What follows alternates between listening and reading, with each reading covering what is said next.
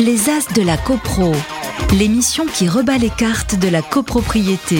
Présentée par Gilles Frémont, président de l'ANGC, l'Association nationale des gestionnaires de copropriété, sur Radio Imo.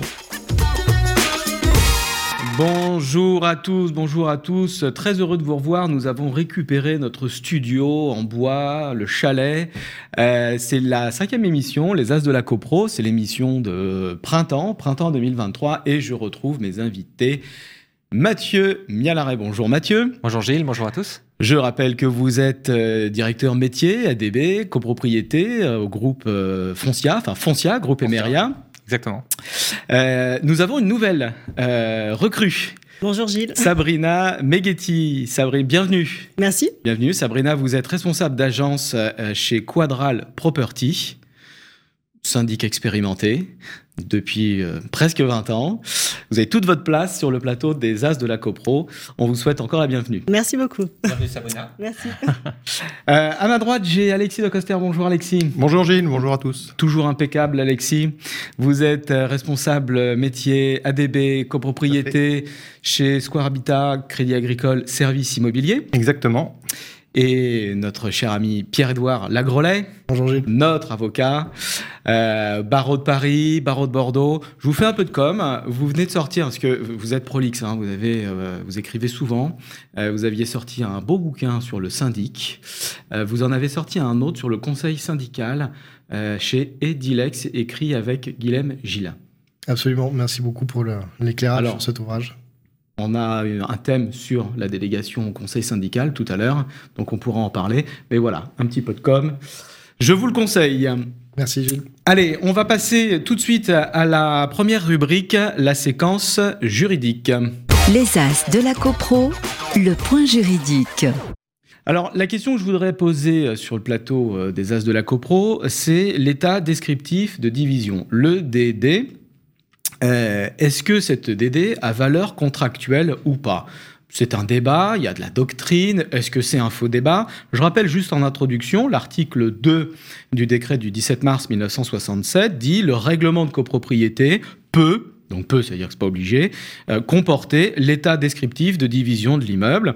Et le texte rajoute que cet état descriptif de division est établi conformément aux dispositions des articles 71.1 à 71.13 du décret du 14 octobre 1955. Donc c'est vieux. La question, déjà rapidement, Pierre-Édouard, je vous lance là-dessus. Rapidement, qu'est-ce que c'est l'état descriptif de division Mais surtout, est-ce qu'il a valeur contractuelle ou pas Et quelles sont les conséquences de, de cette question? Alors l'état descriptif de division, c'est vrai que sa, valeur, sa qualification est, débattue depuis euh, euh, de très nombreuses années, quasiment euh, depuis la loi de 1965. Initialement, c'est un document qui a pour utilité de déterminer les lots en les numérotant et en affectant des tantièmes de propriété, qui ne sont pas les tantièmes de charge, à ces lots. Et le débat s'est très vite porté sur la nature euh, contractuelle ou non d'état descriptif de division. Ça n'est pas un faux débat, parce que euh, cet état descriptif pouvait contenir des mentions autres que celles que je viens d'énoncer, notamment euh, des usages, parce qu'on pouvait avoir des lots où il y avait marqué restaurant, chambre de bonne, appartement, et puis même des descriptions parfois très précises des, euh, des locaux, avec marqué trois pièces, une salle de bain, un séjour et une chambre. Et la question s'était posée de savoir si ces mentions étaient opposables ou non au copropriétaire, et si on pouvait donc lui imposer un usage particulier ou même une composition de ces locaux. Alors, la, la question, euh, contrairement à ce qu'on peut penser, parce qu'on affirme très généralement que l'état descriptif de division aujourd'hui, c'est un document purement technique à usage de la publicité foncière, en fait, dans un premier temps, la jurisprudence de la Cour de cassation n'était pas du tout celle-là. Et elle nous disait, le DD, l'état descriptif de division, est un document contractuel. Point. Et cette jurisprudence, elle était assez fondée, parce que quand on prend les textes, vous avez cité l'article 2, mais on peut lire les articles 3 et 4. L'article 3 nous dit que euh, les règlements État et conventions, donc, dont euh, l'état descriptif de division, peut faire l'objet d'un acte conventionnel. Donc a priori, l'état descriptif de division euh, peut être euh, euh, contractuel. Donc ça, ça ne, ça ne posait pas de difficulté au regard du texte. Et euh, l'article 4 ajoutait quelque chose de très intéressant dans son, dans son dernier alinéa. Il précisait que même si l'état descriptif de division et le règlement de copropriété n'était pas publié, il pouvait être opposable au copropriétaire acquéreur qui l'acceptait. Ça voulait dire deux choses. D'abord qu'on pouvait l'accepter, ce qui semble donc être un principe contractuel, qu'en plus il pouvait être opposable, donc ça voulait dire qu'il pouvait créer une norme, donc ce qui semble ressembler à un contrat, et surtout qu'il pouvait valoir sans même être publié. Ce qui veut dire qu'il n'est pas dressé uniquement pour les besoins de la publicité foncière. Donc la, jurisprudence de la Cour de cassation, à ses débuts, paraissait euh, tout à fait logique. Mais dans un second temps, il y a eu un revirement.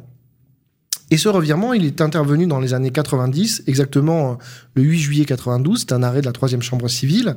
Et la Cour de cassation nous a dit que finalement, le DD n'était pas un contrat. Pas du tout. Et l'arrêt a été réitéré, enfin la solution, pardon, a été réitérée en 92 et en 99.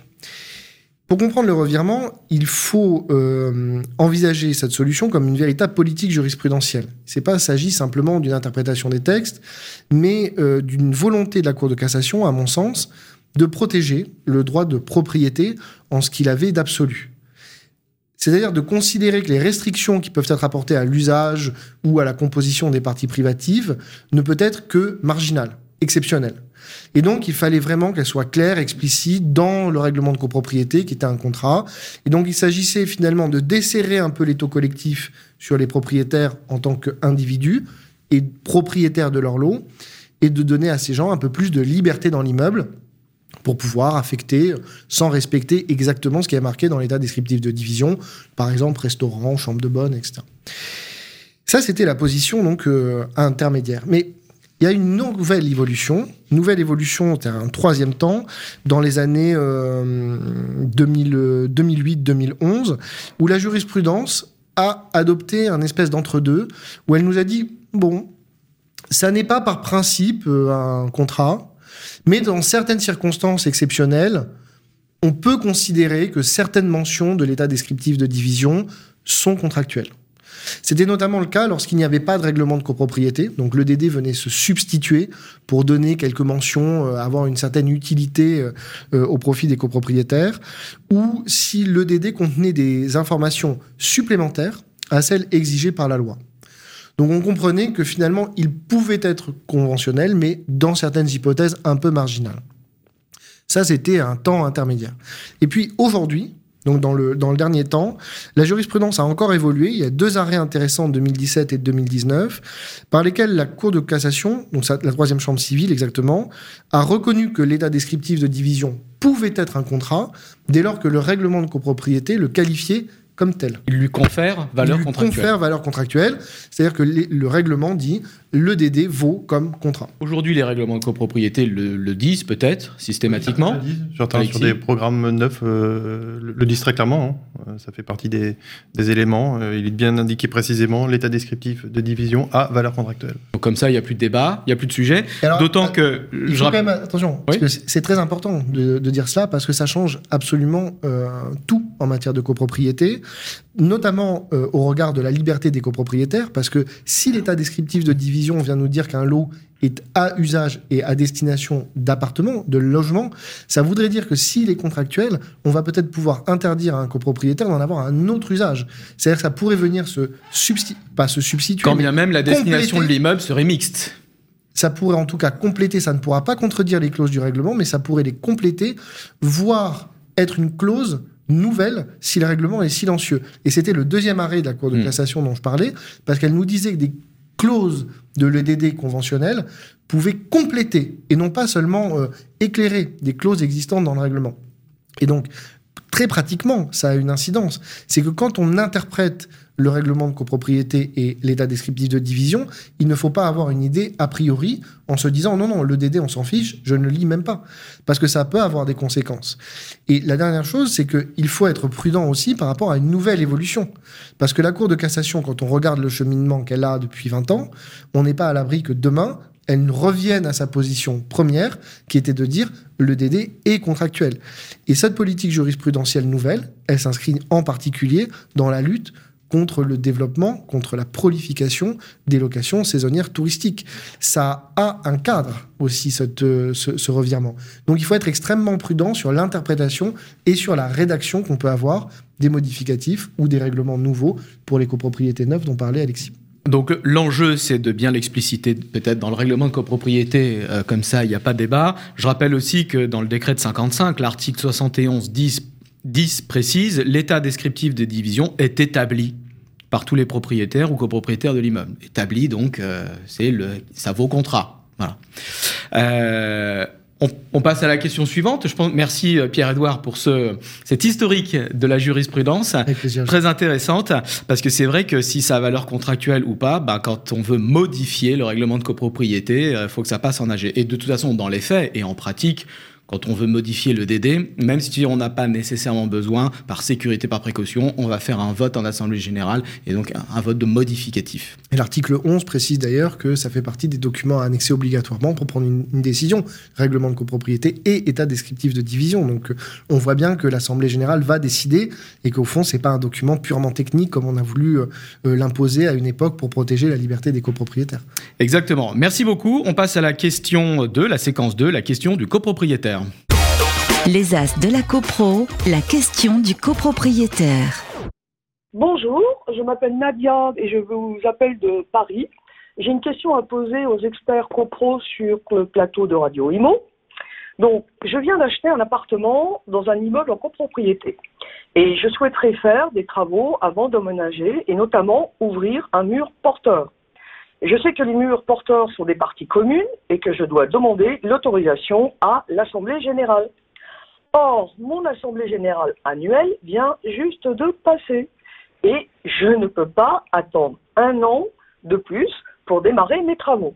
Alors ma question c'est, est-ce que je suis en droit d'exiger du syndic la convocation d'une Assemblée générale extraordinaire, bien sûr à mes frais Et j'ai une deuxième, est-ce que le syndic peut-il s'y opposer? Voilà, je vous remercie infiniment de répondre à mes deux questions. Alors, question intéressante parce que cette copropriétaire fait référence au nouvel article 17-1, grand A, grand A, de la loi de 65, qui permet à un copropriétaire de faire convoquer l'assemblée, une assemblée générale, entre guillemets, extraordinaire, à ses frais, bien sûr, parce qu'avant, c'était soit le conseil syndical, soit un groupe de copropriétaires représentant un quart des voix. Mais ce que dit cet article, c'est que euh, ce copropriétaire peut euh, solliciter, demander, exiger, la dame dit exiger, euh, une, assemblée générale pour euh, concernant ses droits et obligations. Donc la dame, elle veut faire des travaux. Donc Mathieu, je vous lance. Euh, c'est quoi ce nouvel article 17.1 bah, Enfin, vous avez presque donné la réponse, Gilles. Nadia a de la chance parce que effectivement, depuis 2019, il y a cet article 17.1 AA euh, qui vient de, l'ordonnance de 2019, hein, qui effectivement lui donne le droit de demander l'organisation d'une assemblée générale extraordinaire à ses frais. Et comme vous le disiez, avant, c'était pas évident. Il y avait un usage qui faisait que si le syndic était bien luné, s'il avait du temps, euh, s'il était bien disposé, il acceptait d'organiser une AGE aux frais du copropriétaire. Mais là encore, rien n'indiquait dans la réglementation que le copropriétaire ait à en assumer les frais. Là, maintenant, cet article 17.1 euh, AA nouveau vient fixer les règles. Oui, un copropriétaire, s'il a besoin d'organiser une assemblée générale extraordinaire, peut le demander au syndic. Oui, mais l'article dit bien s'il s'agit, en gros, concernant ses droits ou obligations. La dame, elle veut casser un mur porteur. Euh, Alors vous avez raison, Gilles. Casser un mur porteur, on n'a pas, ça ne fait pas partie des droits du copropriétaire. C'est ni un droit ni une obligation, mais on comprend quand même l'esprit du texte. Alors, euh, la rédaction est sans doute assez malhabile, hein, parce que quels sont les droits et les obligations euh, euh, du copropriétaire? Ce qu'on comprend, c'est qu'il va avoir le droit de demander l'organisation d'une AGE sur un sujet qui le concerne directement. Il ne va pas demander l'organisation d'une AGE sur un sujet qui concerne le voisin.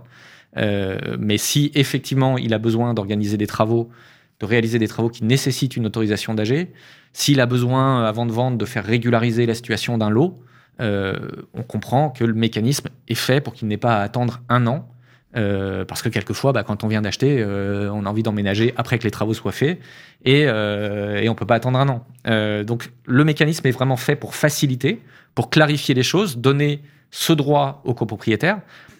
Donc le, le syndic a en gros, alors le mécanisme c'est toujours comme toujours un petit peu compliqué. Hein, le, donc le, le, copropriétaire notifie sa demande au syndic. Le syndic doit lui doit faire un calcul des frais et honoraires euh, qui vont être mis à la charge du copropriétaire demandeur.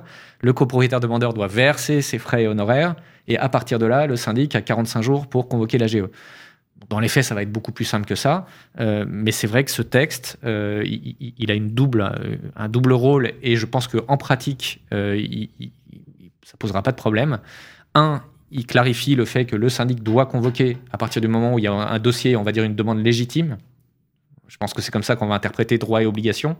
Et deux, on va, ça clarifie le fait que cette assemblée générale est aux frais exclusifs du demandeur, ce qui était une pratique courante auparavant, mais euh, finalement ce qui était contraire euh, à l'article 10, Parce que, 10 euh, sur la répartition des charges. Est-ce qu'il aurait pas été plus simple de compléter tout simplement l'article 8 du décret de 67 qui dit la convocation de l'Assemblée est de droit lorsqu'elle est demandée au syndic, soit par le conseil syndical s'il en existe un, soit par un ou plusieurs copropriétaires représentant au moins un quart des voix de tous les copropriétaires, soit à la demande d'un copropriétaire, et dans ce cas, l'Assemblée sera à ses frais.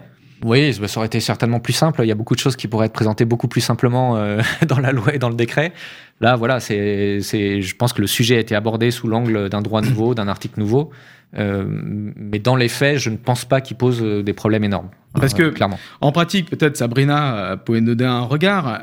quand on, un gestionnaire finit sa saison d'assemblée générale et que le copropriétaire, le cas typique, il vient d'acheter, il achète l'été, généralement, il a besoin de faire ses travaux avant d'emménager, il demande au syndic, à ses frais, à la limite, c'est pas vraiment la question, une assemblée générale extraordinaire, euh, convoquer 100 personnes, 150 personnes pour ses petits travaux à lui parce qu'il vient d'acheter, il peut pas attendre un an. Peut-être que les autres copropriétaires réagissent mal. Est-ce qu'on pourrait imaginer par exemple que cet AG-là se fasse uniquement en VPC C'est prospectif. Hein. Oui, c'est une bonne question. Il y, a, il y a effectivement le rythme, la demande, le moment où le copropriétaire achète son bien et qui souhaite effectivement, comme disait Mathieu, rénover ou pouvoir euh, demander en tout cas à la copropriété d'ouvrir un mur porteur euh, ses frais, avec une convocation ses frais et, euh, tout ce qu'on peut imaginer. Néanmoins, la réalité est la suivante, c'est que le, le gestionnaire de copropriété, lui, il se retrouve à une fin de saison d'assemblée générale ou pas, ou en préparation également.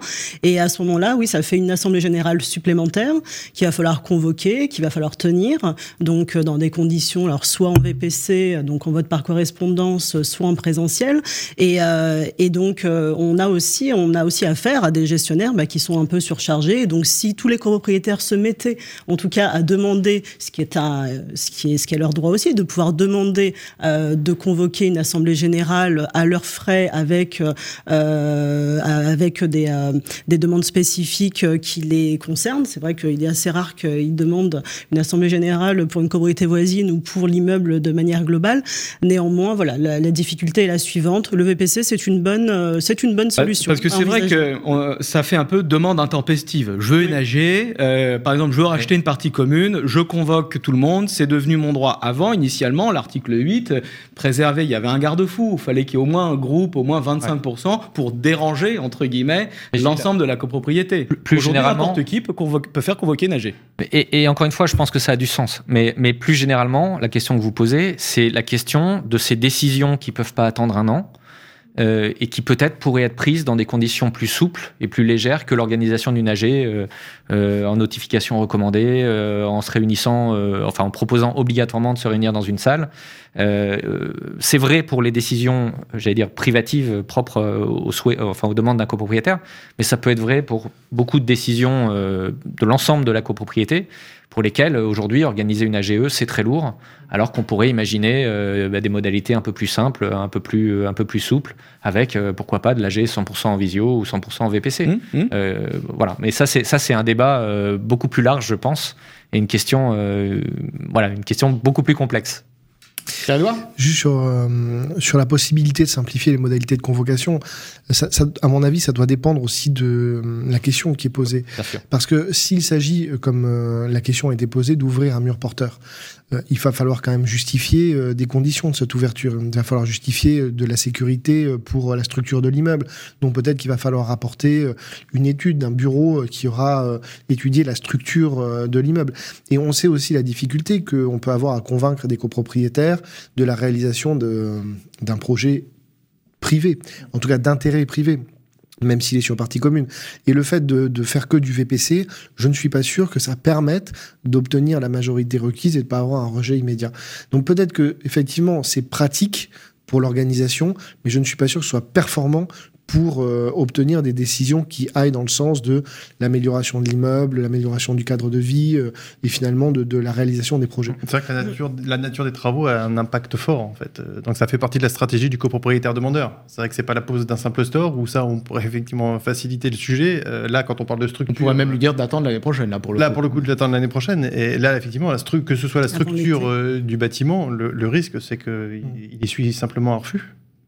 Euh, parce que ça nécessite de la, de la, préparation, de la concertation, comme le dit euh, Pierre-Edouard, euh, des études structure, un BET sur le sujet. Donc il faut un minimum d'échanges sur le, sur le sujet. Et de toute façon, aujourd'hui, les discussions, bon, tout le monde le sait ici, hein, mais elles sont prospectives, puisque de toute façon, la convocation ne peut pas être uniquement par VPC ou uniquement en visioconférence. ou C'est fini depuis le 31 juillet 2022, fin du régime dérogatoire Covid. pour les Je auditeurs, parce que, que nous, on s'entend sur ça et on est en train de discuter peut-être pour l'avenir, s'il y a une réforme, pour faciliter certaines prises de décision courantes. Mais euh, aujourd'hui, il n'y a pas d'option. C'est-à-dire que la convocation, c'est forcément d'abord en présentiel parce que c'est la base et ensuite en, en VPC parce que c'est obligatoire et éventuellement en vidéoconférence lorsque l'Assemblée générale a décidé des moyens, ce qu'elle doit faire puisque le texte prévoit que le copropriétaire peut participer selon cette voie et donc c'est une obligation du syndicat. Et voilà, je, tenais à faire cette précision pour pas qu'il y ait de confusion pour les auditeurs. Tout à fait. Donc euh, merci pour vos euh, pour vos apports. Je vous propose qu'on passe à la séquence à la séquence suivante, le métier de syndic. Les as de la copro, le métier de syndic. Métier de syndic, on a deux questions. Euh, je voudrais qu'on aborde. Euh, la nouvelle délégation au conseil syndical, article 21-1 de la loi de 65, ça c'est euh, la loi Elan. C'est une nouvelle enveloppe allouée au conseil syndical. Quelle forme ça prend? Mais surtout, la question que je pose, parce que ça, ça fait déjà trois ans là maintenant que le dispositif est en place, est-ce que cette délégation, cette nouvelle super délégation, on l'appelait super délégation, certains l'appelaient super délégation, euh, est-ce que c'est pas un flop euh, trois ans plus tard, Mathieu? Alors, mon avis est que effectivement c'est un énorme flop, euh, surtout si on, met en perspective les ambitions, les attentes qu'on avait sur, sur cette délégation. Euh, je rappelle que l'idée de cette délégation est quasiment à l'origine de l'ordonnance de 2019, hein, puisque à l'époque c'était, alors je crois, euh, on voulait faire un conseil d'administration. on parlait même de créer un conseil d'administration mm. euh, doté de, de, de, pouvoirs extrêmement larges, de personnalité morale. Voilà. Et finalement, quand l'ordonnance de 2019 est parue, donc l'ordonnance a créé ce nouvel article 21.1 qui, dans le texte, paraissait quand même assez ambitieux. Euh, puisque, euh, euh, alors je crois sous réserve qu'il y a au moins trois membres du conseil syndical et qui, en gros, qui, souscrivent une assurance sur, leur responsabilité civile, l'Assemblée générale pouvait leur déléguer, peut, c'est marqué dans, dans, le texte, tout ou partie des décisions que l'Assemblée générale peut prendre à la majorité simple, hein, à l'article 24. Euh, les travaux, quoi. Parce qu'il y a sauf l'approbation du budget, sauf l'approbation des comptes. Et, donc ceci, ceci quand même avec, avec deux garde-fous, hein, euh, un budget, une enveloppe maxi fixée par l'Assemblée générale et une durée limitée à deux ans maximum euh, de la délégation. Comptablement, d'ailleurs, on la traite de deux manières, cette, cette enveloppe. Alors voilà, l'article 21.1, encore une fois, est très large et donc on peut imaginer, enfin, et d'ailleurs le décret le prévoit, hein, soit une enveloppe au sein du budget euh, courant. Une ligne dans le budget Voilà, une ligne dans le budget courant, mais dans ce cas-là, évidemment, euh, le, conseil syndical ne pourra pas prendre des décisions euh, qui concernent des travaux hors budget courant. Ou alors une enveloppe destinée à financer des travaux, alors qu'on appelait de l'article 14.2, hein, des travaux Donc, hors budget prévisionnel, voilà, un appel de fonds travaux. Exactement. Donc sur le papier, quelque chose finalement d'assez ambitieux et, et, et, qui donne beaucoup de possibilités au, syndicat des copropriétaires. on imagine confier une enveloppe de plusieurs euh, dizaines, voire centaines de milliers d'euros euh, au, conseil syndical pour, euh, bah, je vais dire, en deux ans, décider de la rénovation complète de l'immeuble. Pourquoi pas hein, dans, la, limite étant que les travaux relèvent de la majorité simple. Et puis quand le décret est apparu, euh, bah, c'était la douche froide. Alors il y, avait eu peut-être une première entorse parce que de mémoire, l'objectif et, l'idée de donner des pouvoirs accrus au, au, conseil syndical, euh, c'était notamment de faciliter les travaux de rénovation énergétique, de performance euh, énergétique déjà hein, en 2019. Et première entorse, alors je ne sais pas si c'est exprès ou si c'est concomitant, mais euh, les travaux d'économie d'énergie qui relevaient de la majorité simple à ce moment-là, sont, sont passés à la majorité de l'article 25, qualifié. Sont passés de l'article 24 à 25 en douce même. Mais sans qu'on comprenne vraiment beaucoup pourquoi, euh, même du tout pourquoi. Alors je me dis ben, peut-être que c'était lié à ça, euh, dans, dans, le but que le ça n'entre pas dans la délégation. En tout cas, c'était peut-être déjà une première limite à l'intérêt de cette délégation. Bon, mais, mais quand le décret euh, est paru, alors même si je crois qu'il prête encore à, à, interprétation, mais sur le sujet des travaux hors budget courant, pour moi, ça a été euh, la douche froide et la limitation absolue de l'intérêt de cette délégation, puisque le décret vient dire deux choses. Hein. Il vient dire, euh, quand on parle de dépenses hors budget courant, le montant maxi alloué pour chacune des dépenses objet de la délégation doit être voté en AG. C'est-à-dire que c'est la fin de l'enveloppe globale. Là, on vient définir précisément quel type de dépenses et donc quel type de travaux sont l'objet de la délégation. Et pour chacun, quelque part, des lots de travaux ou de ces types de travaux, on vote un budget maxi. Donc là, finalement, où est la délégation On n'est plus dans l'enveloppe euh, carte dire, blanche, euh, faites ce que vous voulez, on vous fait confiance. Je suis OK pour euh, le ravalement de la façade, pour la réfection de la toiture, mais bon, c'est plus l'enveloppe globale laissée au libre choix et, et, aux priorités fixées par le CS. Et puis surtout, deuxième, deuxième limitation, hein, le décret dit que les sommes afférentes à ces dépenses sont appelées selon les mêmes modalités que celles prévues à l'article 14.2 de la loi de 65. Et alors là, quand on va lire l'article 14.2 de la loi de 65, euh, l'article 14.2 dit les sommes afférentes à ces dépenses sont exigibles selon les modalités votées par l'AG. Donc là, le serpent se mord la queue.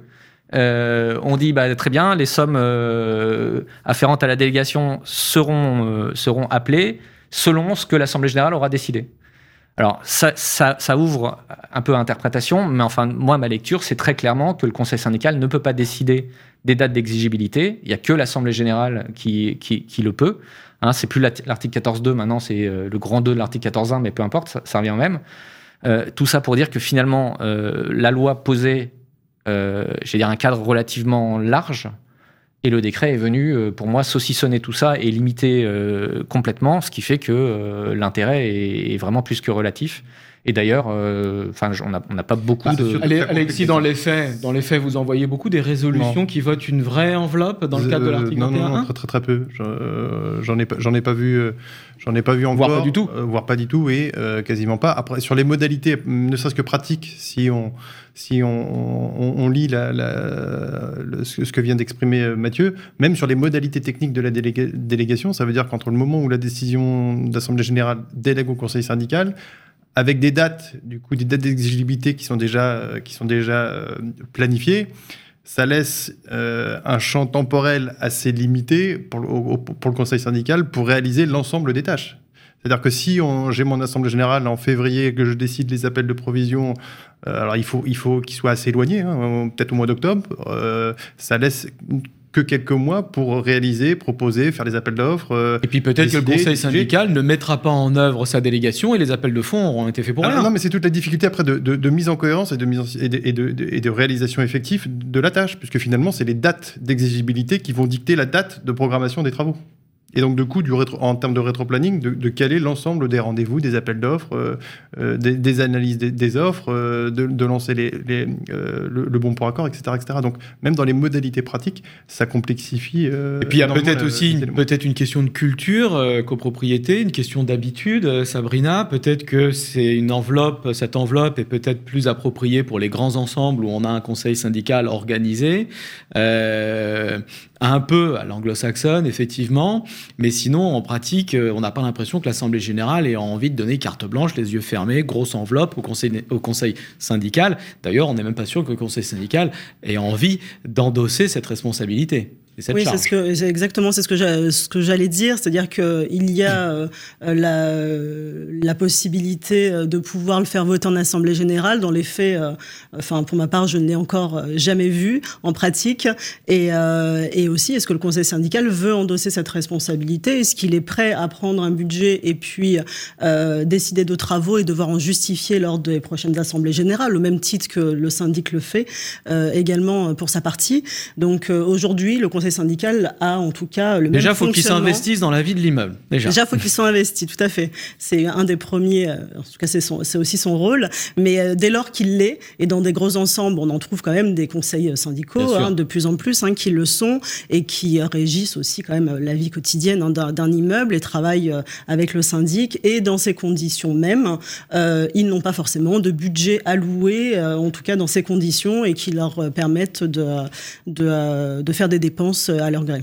Et puis c'est vrai qu'on a les immeubles tertiaires où euh, là on est peut-être plus business. Donc euh, moi je le constate, hein, j'ai Mm. des immeubles tertiaires où euh, l'eau- enfin c'est pas une délégation, c'est une autorisation de dépenses un peu à l'ancienne euh, que qu'on voit encore passer dans, dans, dans certains PV. Pierre-Édouard, vous vouliez rajouter un mot? Oui, exactement. Sur la sur l'ancienne, enfin l'ancienne délégation qui a jamais été légale, en fait, c'est assez c'est assez cocasse. D'ailleurs, c'est que Mais bien la pratique. réforme, bien pratique, mais la réforme, euh, c'est vrai, il y avait une inspiration d'un modèle anglo-saxon avec un conseil d'administration euh, qui n'a pas été retenu. Je ne suis pas sûr que ça a été l'inspiration de la disposition, enfin des dispositions nouvelles.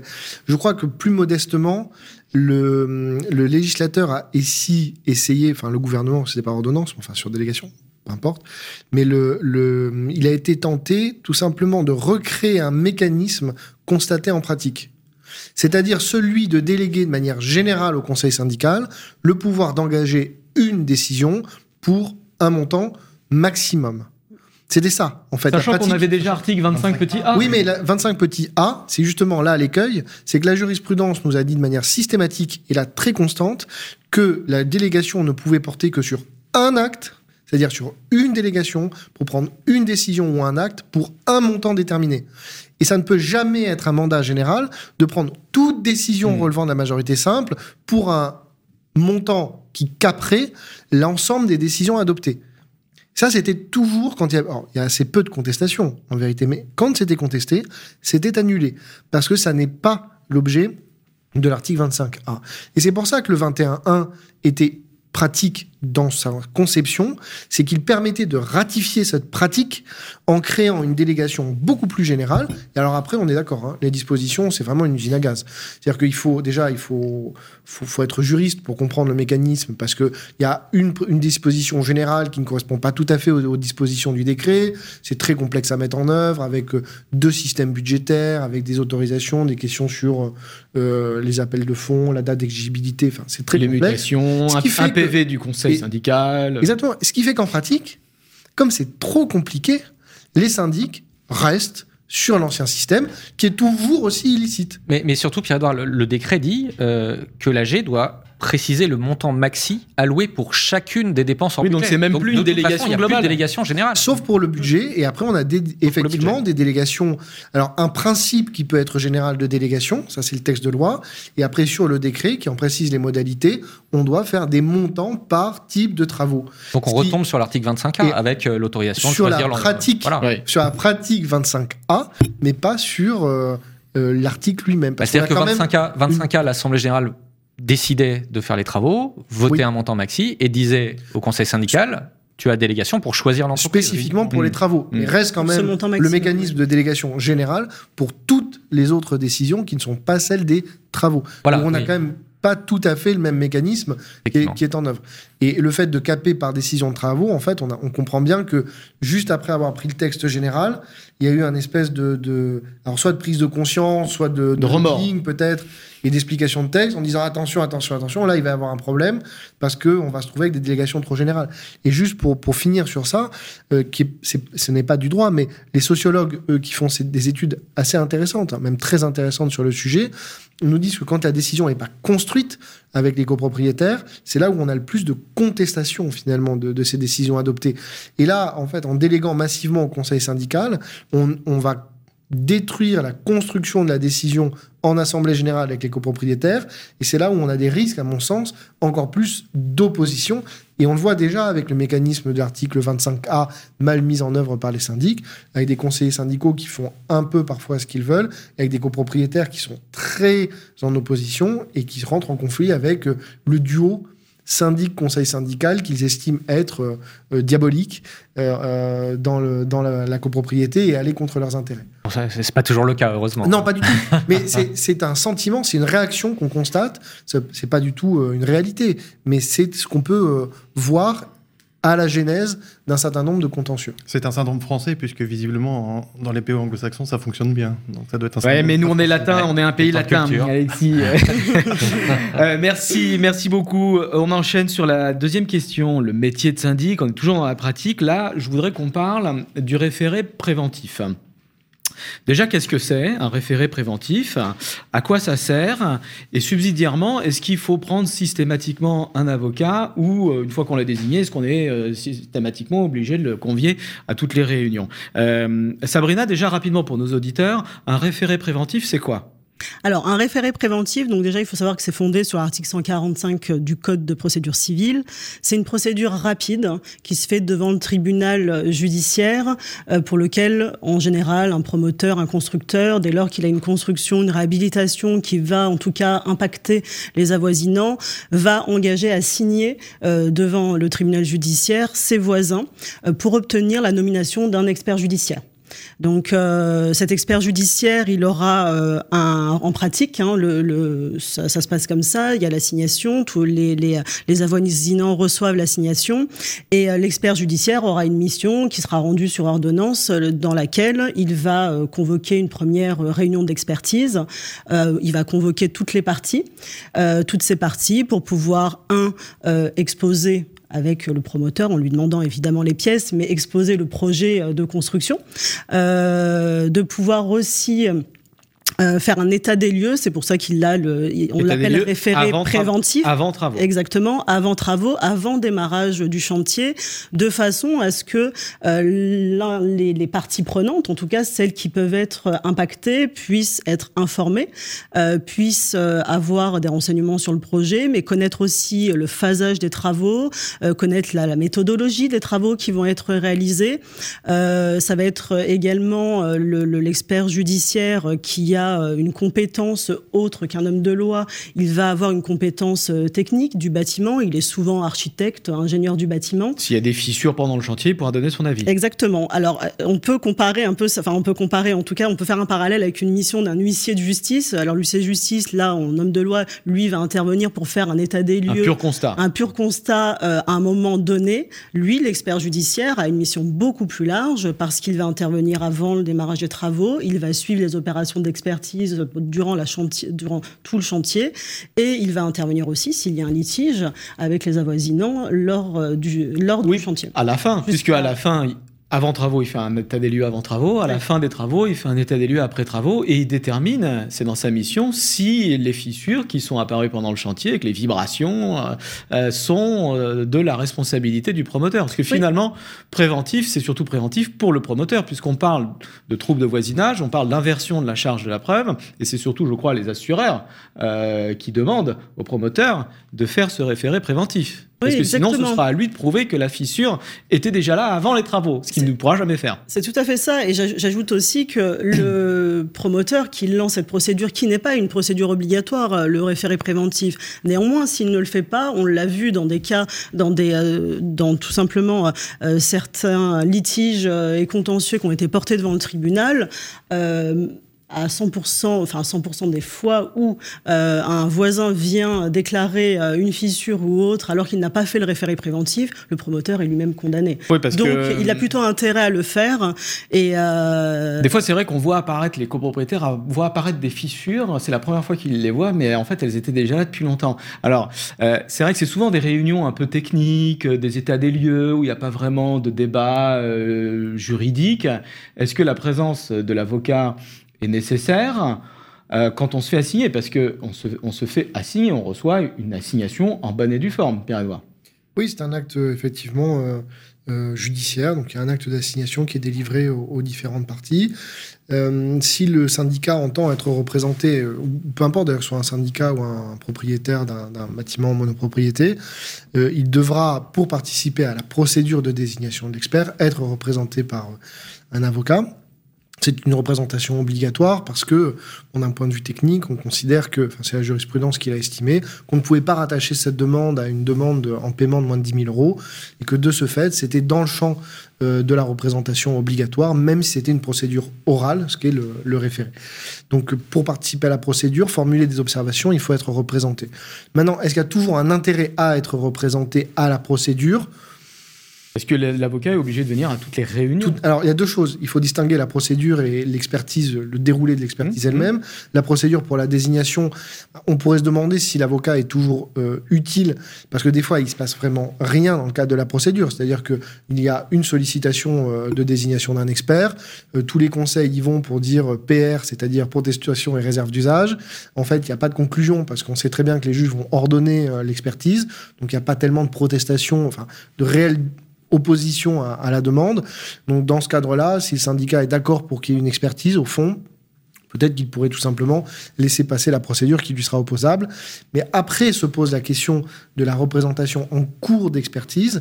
Là, le, texte n'impose pas euh, la représentation, euh, la présence d'un avocat euh, au moment de, des réunions d'expertise. Euh, cependant, je crois que c'est très utile pour le syndicat ou pour, le, ou pour les propriétaires euh, riverains concernés, parce que l'expert sera peut-être plus sensible aux observations d'un professionnel du droit. Et s'il y avait parce qu'il euh, il y avait des complications, des dires à échanger. Euh, là encore, c'est une technique euh, juridique et judiciaire que les avocats maîtrisent et que les parties ne sont pas toujours à même de, maîtriser. Et le syndic aura peut-être des difficultés à le faire lui-même hmm. pour représenter parfaitement le syndicat des copropriétaires. Par contre, c'est vrai que ça a un coût. Alors, dans la majorité des hypothèses... Il peut durer plusieurs années. Il faut rajouter un budget avocat dans le budget prévisionnel. Certes, mais le référé préventif, strictement, c'est un référé qui se passe avant l'opération avant sa réalisation, parce que c'est une mesure en fait d'instruction qu'on a dit in, futurum, c'est-à-dire qu'on anticipe le litige. Donc on n'est pas encore en cas du litige, donc on fait l'état des lieux, on constate l'état et on a un rapport. Éventuellement, après, on ressaisira le même expert pour constater les évolutions. Et là, on est déjà dans un litige. Mais dans la première phase, au fond, il peut se passer des choses très simples. Une réunion sur site, on visite l'immeuble, le syndic va organiser cette réunion en prévenant les copropriétaires, on va permettre de rentrer avec l'expert, de faire le tour de, des parties communes et des parties privatives, et c'est fini. Donc ça peut durer une demi-journée et il ne se passera rien d'autre. Donc là, la présence de l'avocat n'entraîne pas un coût euh, exceptionnel.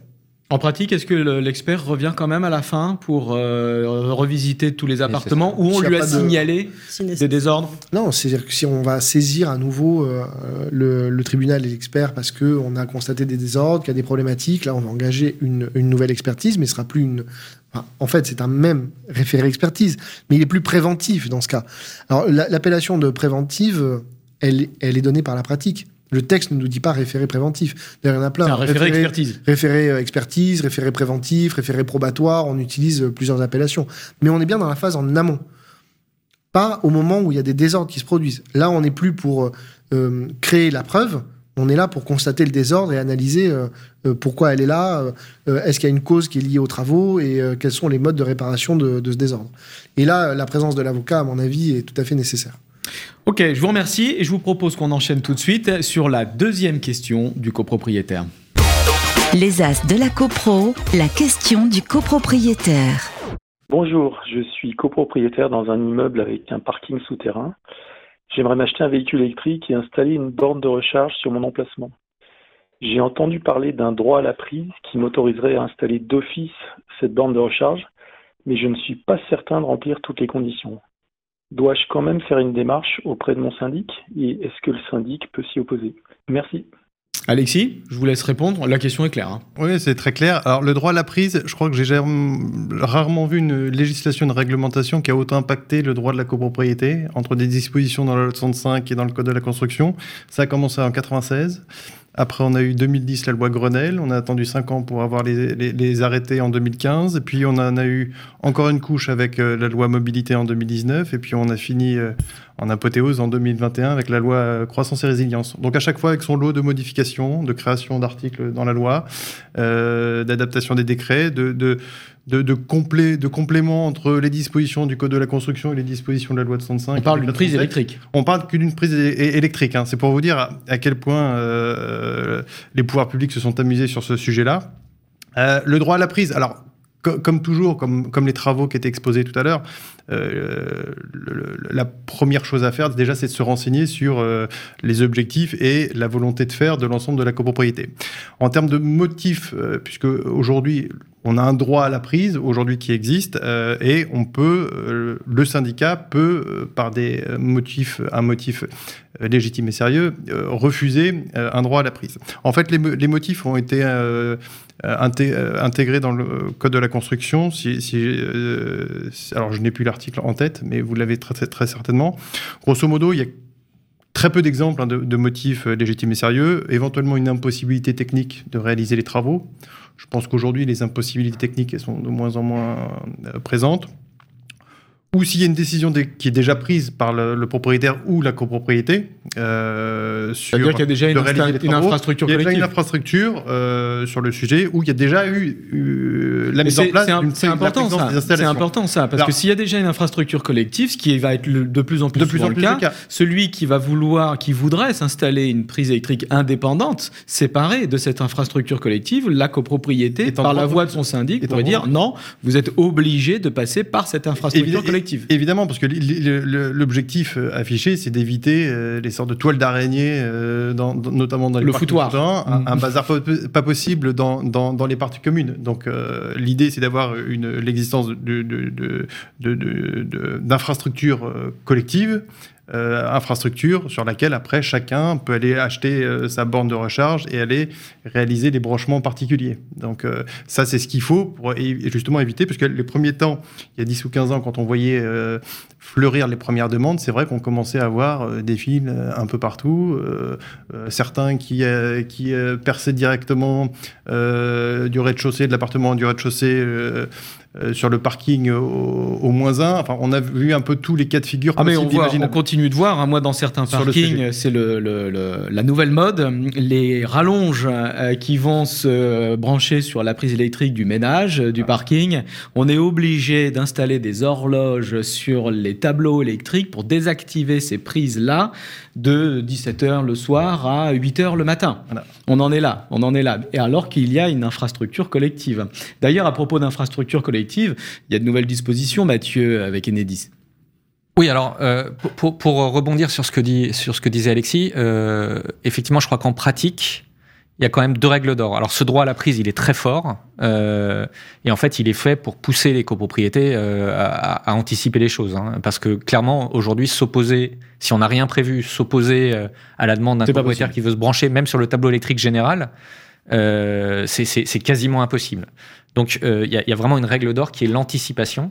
C'est-à-dire que même si aujourd'hui, dans une copropriété dotée d'emplacements de, parking, personne n'est intéressé, ça ne doit pas empêcher d'imaginer la solution future et, de prendre la décision en assemblée générale euh, de la des modalités d'installation et de la solution technique et, et administrative retenue de manière à ce que le jour où quelqu'un veut hmm. euh, installer sa prise, tout soit déjà prêt et on n'ait plus qu'à lui dire, bah écoute, voilà, euh, euh, voilà comment on fait, c'est tout est prévu et voilà comment tu dois faire.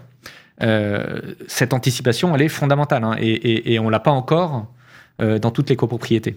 Et après, normalement, tout se passe par le dialogue en expliquant voilà, le syndic va juste expliquer euh, quelle est l'entreprise. Effectivement, vous l'avez dit, euh, ça sert de moyen de pression à la copropriété, ah, ce droit à la prise pour qu'elle anticipe et qu'elle installe une IRVE. Et alors vous disiez, oui, euh, alors le, j'allais dire les systèmes d'installation, de recharge de véhicules électriques, les modalités d'organisation de, de, ces systèmes qui sont quand même un peu complexes, ont mis un temps fou à se préciser. Aujourd'hui, effectivement, il y, a des, il y a des mécanismes assez clairs qui sont en place. Euh, il y a des mécanismes qui permettent d'ailleurs de développer ces infrastructures sans investissement de l'ensemble de la copropriété.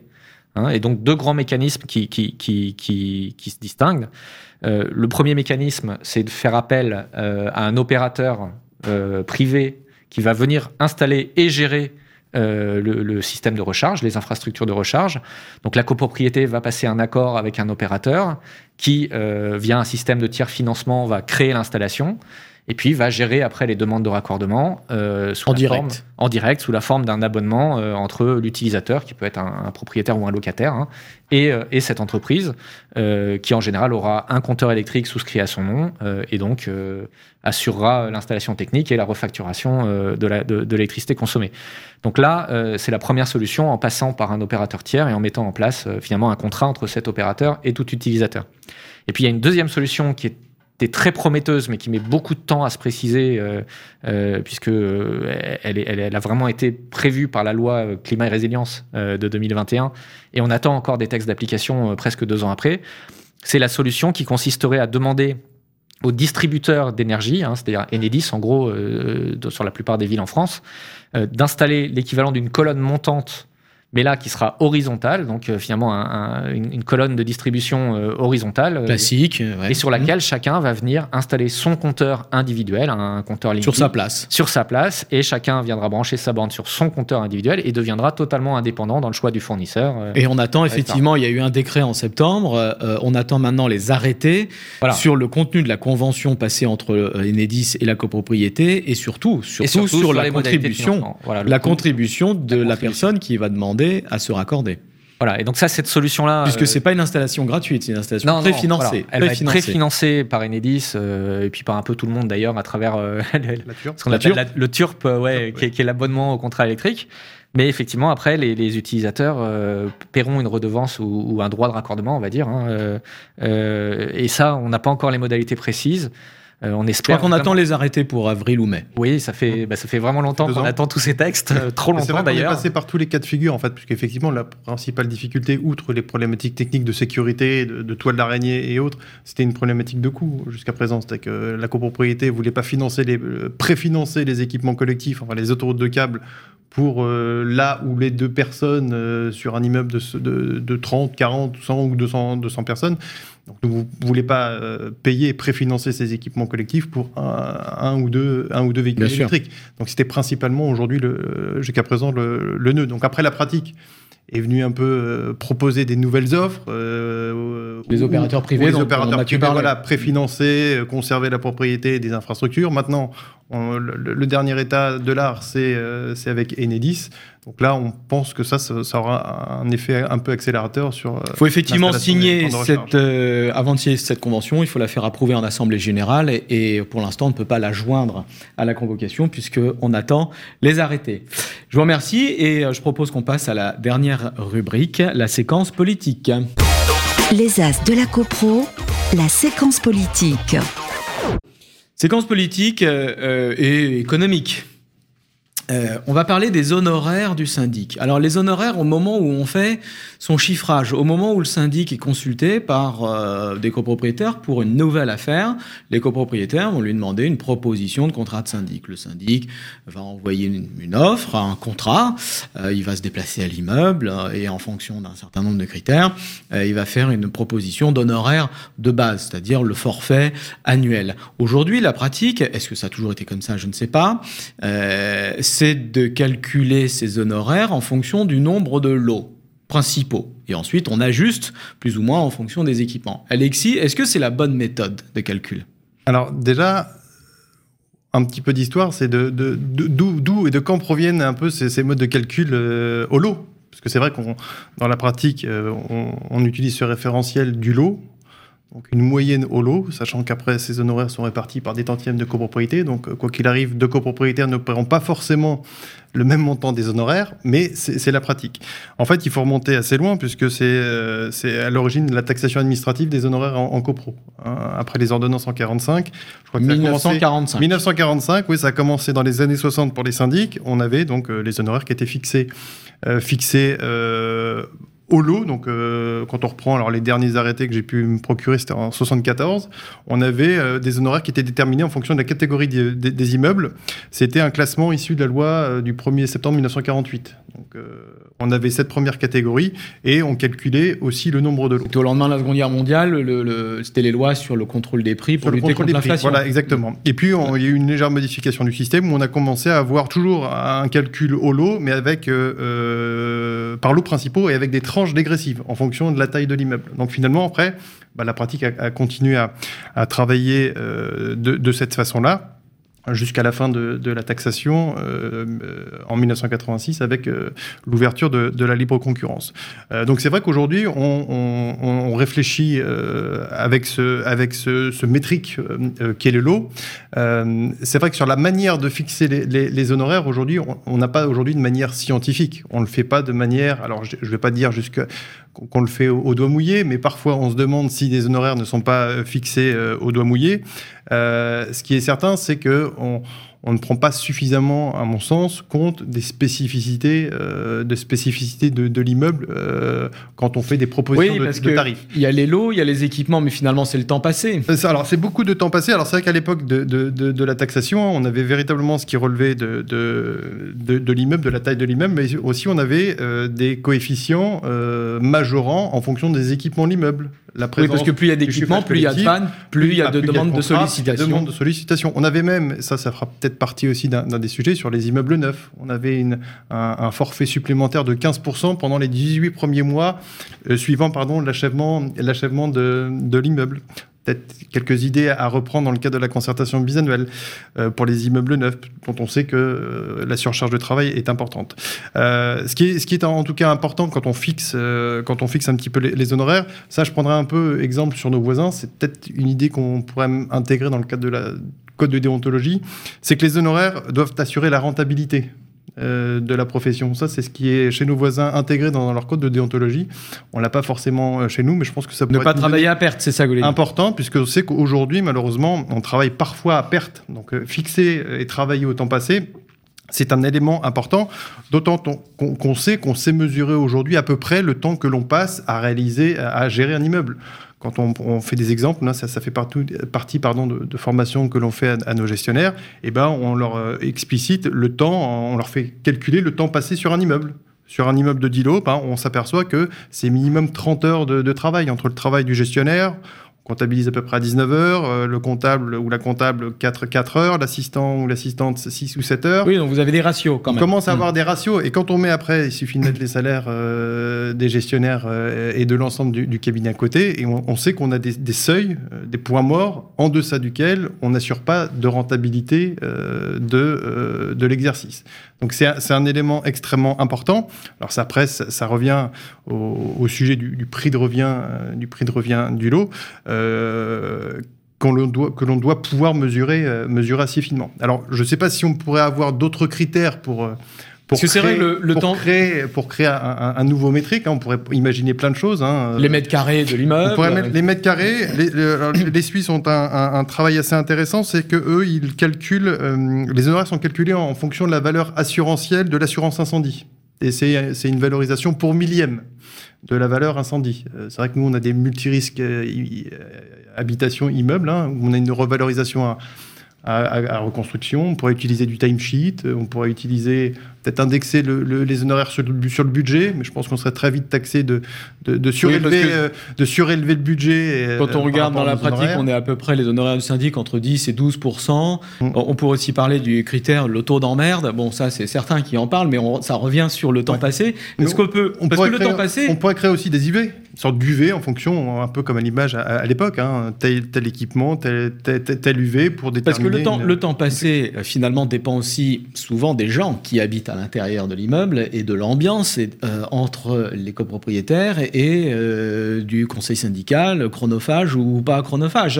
Euh, est-ce qu'on pourrait imaginer, Sabrina, je ne sais pas, moi, ça m'est arrivé de le faire une fois, c'est-à-dire de revoir mon prix, mais de le revoir bien à l'année N plus 1. C'est-à-dire, je leur dis, désolé, je me suis un peu trompé dans le prix, finalement, vous êtes très chronophage, je revois mon prix. Et c'est passé.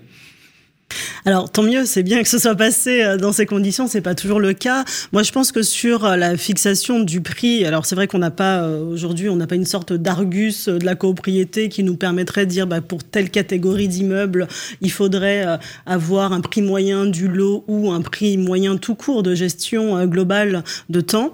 ce qui est intéressant, c'est au moins de, de, lorsqu'on chiffre un immeuble, alors même si aujourd'hui le seul référentiel c'est le prix par lot et le prix moyen en fonction de où on est situé en France, mais c'est aussi de se dire, bah, on a des équipements collectifs. Quand on récupère un immeuble, notamment quand on fait une proposition de syndic, voire quand on met un immeuble en copropriété, on a quand même des informations euh, essentielles qui sont celles de euh, bah, les équipements collectifs, s'il y a des procédures, le taux d'impayé, enfin ces éléments qui sont concrets et qui nous permettent... C'est des indicateurs. Qui sont des indicateurs et qui mmh. vont nous permettre d'estimer le temps, justement. J'en reviens, enfin, on en revient un peu aux mêmes, mêmes conclusions. Le temps passé, alors on n'est pas une, une, profession pour laquelle on peut chiffrer uniquement du temps passé. Néanmoins, on peut effectivement euh, se, se, poser la question de la rentabilité. Le, sablier, on va faire comme les avocats. Le sablier, dès que dès que dès qu'un copropriétaire nous appelle au téléphone, hop, le sablier, on compte le temps passé. Je vois Pierre-Edouard. Pour, pour, en revenir juste, excusez-moi, Pierre-Edouard, c'est vrai que la notion de barème, c'est ça aurait été intéressant. C'est nos voisins belges que vous connaissez de l'IPI. Hein. C'est qu'à l'époque, à l'IPI, il y avait un barème euh, de référence euh, des honoraires et la Commission européenne, je crois en 2004,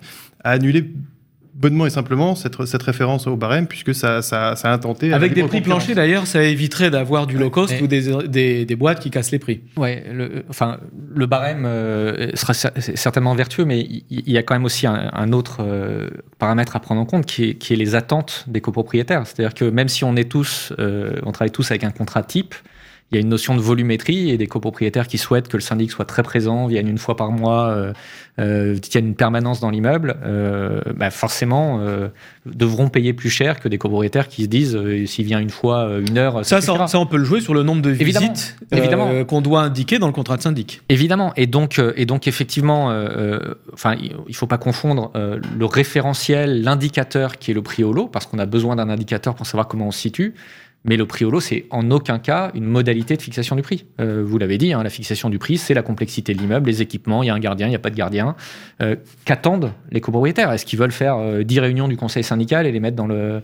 Bah, Pourtant, il est vrai qu'on reste encore sur ce premier critère. Mais c'est un et indicateur. on ajuste. C'est un indicateur, c'est une moyenne. Et donc, comme tous les moyennes, c'est faux. Euh, de, dedans, il y a des immeubles avec un prix très faible parce que peut-être très peu de temps passé et très peu d'attente et de demande de volumétrie de prestation des copropriétaires. Et inversement, il y a des immeubles très chers parce que les copropriétaires euh, demandent beaucoup euh, de présence et qu'il y a de la complexité. Sachant que là, on parle de critères objectifs avec un calcul objectif. On peut aussi faire son calcul en fonction aussi des prix du marché, euh, de ce qui se fait, puisqu'on est quand même sur une économie de marché locale, euh, et se caler aussi sur les prix euh, pour ne pas être deux fois plus cher que l'ensemble de ses confrères, euh, et pour ne pas non plus être deux fois moins cher, mais même si certains le font volontairement, Pierre-Edouard peut-être en contrepoint de, ce qui peut être dit, mais c'est un regard euh, peut-être plus extérieur aussi, c'est que le prix euh, finalement moyen, même s'il était appliqué, ça ne serait jamais qu'une forme de mutualisation. Parce que certes, il y a des copropriétés qui prennent plus de temps, il y en a d'autres qui prennent plus de temps, ça fait une moyenne euh, finalement qui peut assurer une forme de rentabilité. Puis sur les planchers, il faut faire attention parce que quand j'entends plancher bas, moi j'entends tout de suite plancher haut. L'un ne va pas sans l'autre, parce qu'on ne peut pas interdire d'être moins cher si on ne peut pas interdire d'être plus cher. Et la liberté des prix, c'est aussi celle d'être moins cher. Et c'est vrai qu'on entend parfois des débats sur euh, du low cost, comme c'était pointé du doigt, mais le low cost, ça fait partie du marché. C'est-à-dire qu'on a besoin aussi sur un marché d'avoir des opérateurs moins chers, peut-être pour des prestations moins développées, encore que parfois on peut discuter, mais pour des prestations un peu moindres, qui permettent à des personnes d'accéder déjà à un service professionnel plutôt que de ne pas en avoir, et d'avoir d'autres qui sont beaucoup plus chers, avec des services premium, qui vont euh, satisfaire d'autres types de syndicats, d'autres types de copropriétaires, etc. Donc je trouve que la liberté des prix est quand même quelque chose d'assez satisfaisant. Enfin ça c'est un point de vue qu'on peut discuter, mais euh, je crois que si on a des barèmes, ils vont s'insérer dans les deux sens. Si on a un minimum, on aura forcément un maximum. Donc je suis pas sûr que ce soit dans l'intérêt des syndics finalement de, revendiquer euh, des minimums ou des, ou des maximums et, des prix fixes. Après sur la voilà sur la moyenne, je crois que le, le contrat de syndic finalement après, on peut revenir sur le contrat de syndic, on en a déjà discuté, c'est pas l'objet ici, mais le contrat est finalement assez équilibré sur la, répartition des prix. Parce que si on regarde, on a certes le forfait, avec ce, ce prix qui pourrait être calculé au lot, mais pour les immeubles neufs, il y a déjà une forme de prime. Parce que le suivi assurantiel peut être facturé en plus. Or, qu'est-ce qui prend du temps dans les immeubles neufs? Ce sont les déclarations de sinistre. Ce sont les DO. Les Donc, expertises de euh, à partir du moment, à partir du moment où le syndic peut facturer à l'heure ou au forfait, il choisit l'une des deux options pour tout le suivi des procédures euh, sinistres. Il a déjà sa prime pour l'immeuble neuf. Donc au fond, le contrat anticipe déjà un certain nombre de, de, ces questions. Celles qui peuvent rester en suspens et qui pourraient être débattues, c'est lorsqu'il y a une présence d'un gardien, où là, il n'y a pas de majoration en fonction des situations. Mais là, c'est au syndic de le prévoir dans son forfait, puisque c'est une tâche qui relève de son euh, euh, de sa tâche euh, dite ordinaire.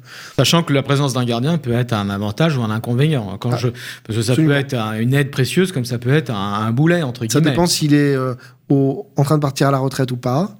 Euh, s'il faut l'embaucher, s'il faut le. S'il y a des copropriétaires qui s'opposent, qui veulent le licencier, etc. Ça, c'est des choses qui prennent effectivement du temps. Voilà, mais donc simplement en contrepoint, je, je, ne suis pas sûr que la situation qui est souvent discutée en matière de prix soit si défavorable que ça. D'ailleurs, un indicateur, peut-être que je ne veux pas me faire beaucoup d'amis euh, dans, dans, la profession euh, des syndics, mais euh, un indicateur assez intéressant, c'est que, à ma connaissance, il n'y a pas beaucoup, si ce n'est il n'y a pas de faillite de syndics de copropriété, en tout cas pas dans des syndics organisés. C'est-à-dire qu'on trouve des défaillances totales chez des syndics, mais c'est parce qu'il y a une très mauvaise gestion de l'entreprise en sa généralité. Mais des syndics qui font faillite euh, à défaut de rentabilité, on en voit assez peu. Au contraire, c'est une activité qui semble générer un flux de cession, de rachat de la part de, certains opérateurs euh, auprès d'autres. Donc ça veut dire qu'il y a une attractivité. En tout cas, il y a des clients. En tout cas, il y a des clients. Et vraisemblablement, il y a une rentabilité. Sinon, il n'y aurait pas une politique de croissance par des rachats et donc une politique de, de croissance externe. Si ça n'était pas rentable, il n'y aurait pas cette pratique-là. Alors, critère du lot, euh, en pratique, on y est toujours. En sortir, euh, on se pose la question. Le temps passé, euh, on a bien compris que c'était un critère essentiel, euh, mais comment l'anticiper? Mais effectivement, d'autres prestations permettent de se rattraper si on n'a pas su ou pu anticiper le temps chronophage. L'émission touche à sa fin. Euh, la prochaine fois, on abordera, là, on n'a pas le temps, euh, les travaux de, rénovation globale en copropriété. Et c'est pas plus mal qu'on en parle la prochaine fois parce qu'il y a une commission euh, parlementaire là qui, qui s'est mise en place sur l'efficacité des aides publiques en matière de d'aide aux copropriétés, à la rénovation énergétique et la rénovation globale, puisque les politiques là se plaignent, ne savent pas comment inciter ou obliger, j'ose le mot, les copropriétés à s'engager dans la voie de gros travaux. Je propose qu'on en parle la prochaine fois. Merci à vous, merci Pierre-Édouard. Donc je rappelle que vous êtes avocat euh, barreau de Paris, barreau de Bordeaux. Je vous refais un peu de com. Vous avez écrit le conseil syndical aux éditions Edilex avec Guillaume Gilles.